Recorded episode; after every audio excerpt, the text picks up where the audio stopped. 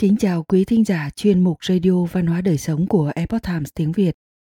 Hôm nay, chúng tôi hân hạnh gửi đến quý vị bài viết của tác giả Annie Holmquist có nhan đề Trẻ em cần học lịch sử để tránh bị truyền thông thao túng. Bài viết được dịch giả Mộc Thanh chuyển ngữ từ bản gốc của The Epoch Times. Mời quý vị cùng lắng nghe.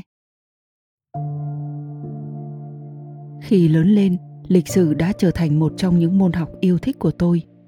Một số người có thể thấy ngạc nhiên, nhưng xét cho cùng tại mỹ môn lịch sử thường chỉ được coi là môn học điều kiện cho những học sinh tham gia vào đội bóng bầu dục của trường học.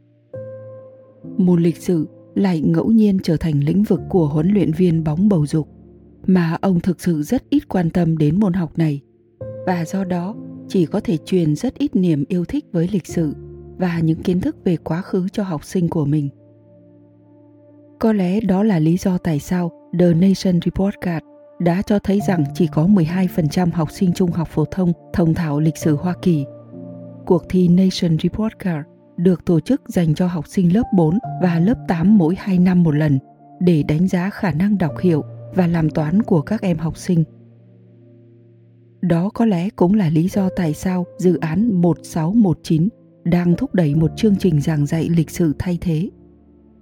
Dự án 1619 là tập hợp các bài báo của New York Times đoạt giải báo chí Pulitzer, trong đó tranh luận rằng 1619, năm con tàu chở nô lệ đầu tiên đến các thuộc địa Mỹ, mới thực sự là năm thành lập nước Mỹ, chứ không phải là năm 1776. Tóm lại, đất nước này đã được thành lập dựa trên lý tưởng về chế độ nô lệ không phải dựa trên tự do. Như giám đốc dự án 1619 Nico Henderson viết trong lời giới thiệu về bài luận của bà. Những ý tưởng về nền dân chủ của chúng ta là sai khi chúng được viết ra. Người Mỹ da đen đã đấu tranh để làm cho chúng thành sự thật. Phải chăng đó cũng là lý do những người trẻ tuổi cực đoan đang phá hủy các bức tường lịch sử mà không hề có lý do hợp lý nào? Nếu một người có ít kiến thức về lịch sử, hoặc nếu kiến thức đó chỉ giới hạn trong những câu chuyện kể về những bậc tiền bối, bậc ông cha là những kẻ xâm lược xấu xa, vậy thì cũng không còn lý do để tôn kính những người anh hùng trong quá khứ, những ý tưởng hay những tiến bộ mà họ đã đạt được. Câu chuyện của tôi thì khác. Khi còn nhỏ, tôi đã học lịch sử thông qua tiểu thuyết lịch sử trong đó miêu tả chủ đề cần truyền tải như một câu chuyện rất hấp dẫn và cũng rất có ý nghĩa với thời đại của chúng ta. Ngay cả những cuốn sách giáo khoa lịch sử khô khan mà tôi gặp ở trường trung học và đại học cũng không thể xóa bỏ tình yêu lịch sử mà tiểu thuyết lịch sử đã thấm nhuần trong tôi khi tôi còn nhỏ. Bây giờ, tôi nhận ra rằng đó là một đặc ân với tôi khi học lịch sử theo cách này và tôi tự hỏi liệu các học sinh khác có đánh giá cao quá khứ hơn nếu họ có cơ hội trải nghiệm cách học tương tự hay không? Chúng tôi ngẫu nhiên có một cơ hội để tìm hiểu về việc này. Gallup báo cáo rằng 10% phụ huynh đang chọn cho con mình học tại nhà trong năm nay.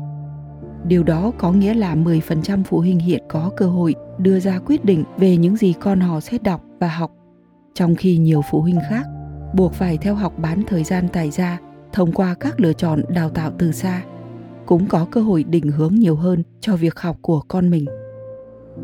Tôi có nên gợi ý rằng cha mẹ nên thử phương pháp học lịch sử mà tôi đã may mắn được trải nghiệm?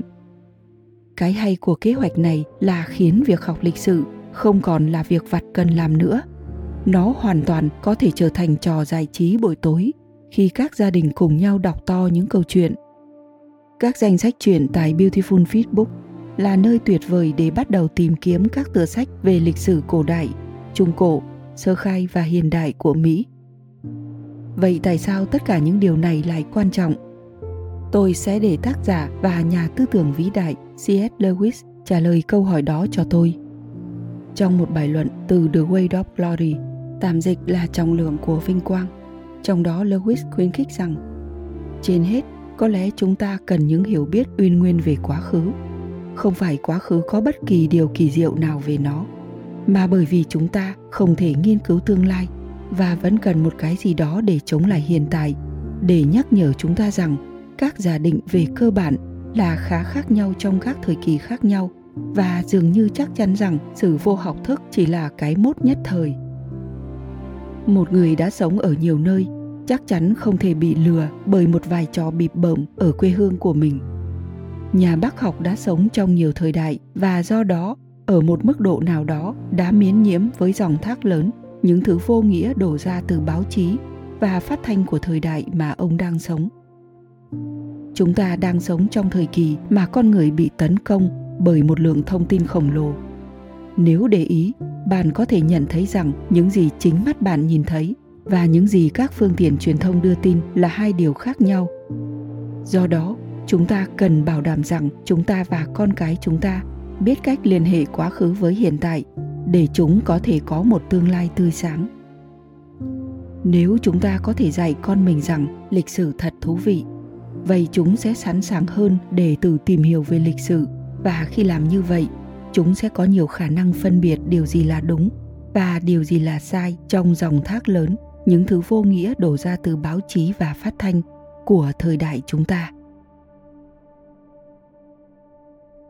Quý thính giả thân mến chuyên mục radio văn hóa đời sống của epoch times tiếng việt đến đây là hết để đọc các bài viết khác của chúng tôi quý vị có thể truy cập vào trang web epochtimesviet com Cảm ơn quý vị đã lắng nghe, quan tâm và đăng ký kênh.